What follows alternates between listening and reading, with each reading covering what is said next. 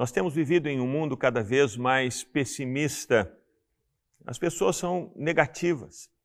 Elas constantemente imaginam que se alguma coisa pode dar errado, ela vai dar errado.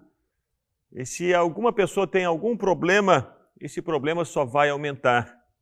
Essa é a mensagem que o mundo nos apresenta nos dias de hoje.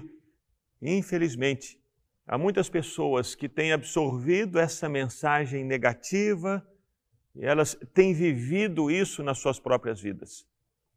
Pessoas que caem na cama por causa de uma depressão profunda. Pessoas que até mesmo pensam em tirar a própria vida. Pensam isso porque imaginam que não há mais esperança.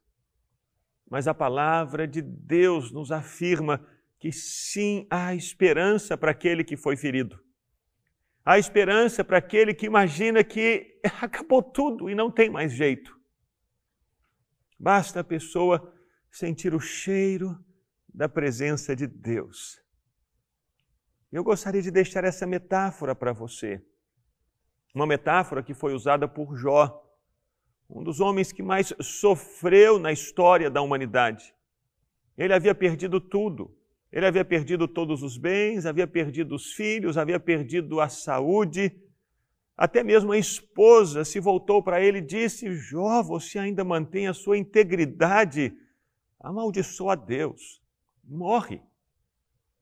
Mas Jó não concordou com a palavra da esposa e não concordou que aquelas circunstâncias difíceis que ele estava vivendo eram circunstâncias imutáveis. Não no capítulo 14, versículo 7 do livro de Jó, há essa proclamação que diz: a esperança para o ferido. Assim como há esperança para a árvore que foi cortada, cuja raiz envelheceu na terra. Se essa árvore sente o cheiro das águas, ah, ela começa a brotar de novo. A vida volta. E eu tenho a certeza de que a vida poderá voltar ao seu coração, ao seu dia a dia, se você sentir esse cheiro das águas de Deus. A cura para você, a vida para você. Eu queria que você abrisse os seus ouvidos e o seu coração para essa mensagem que vai ser agora não falada, mas cantada com essa canção ao cheiro das águas.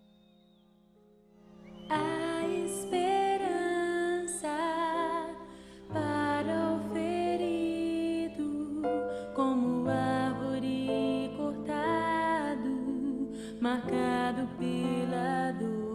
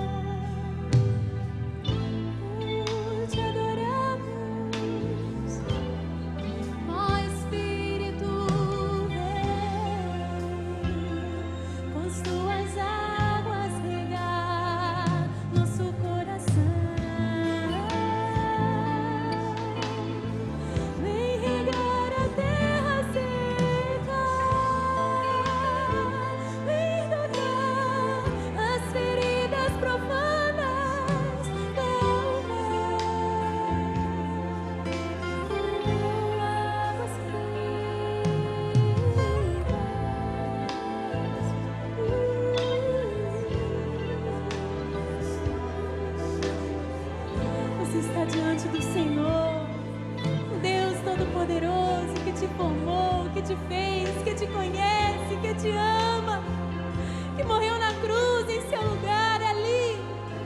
Ele absorveu toda a sua dor, ele levou.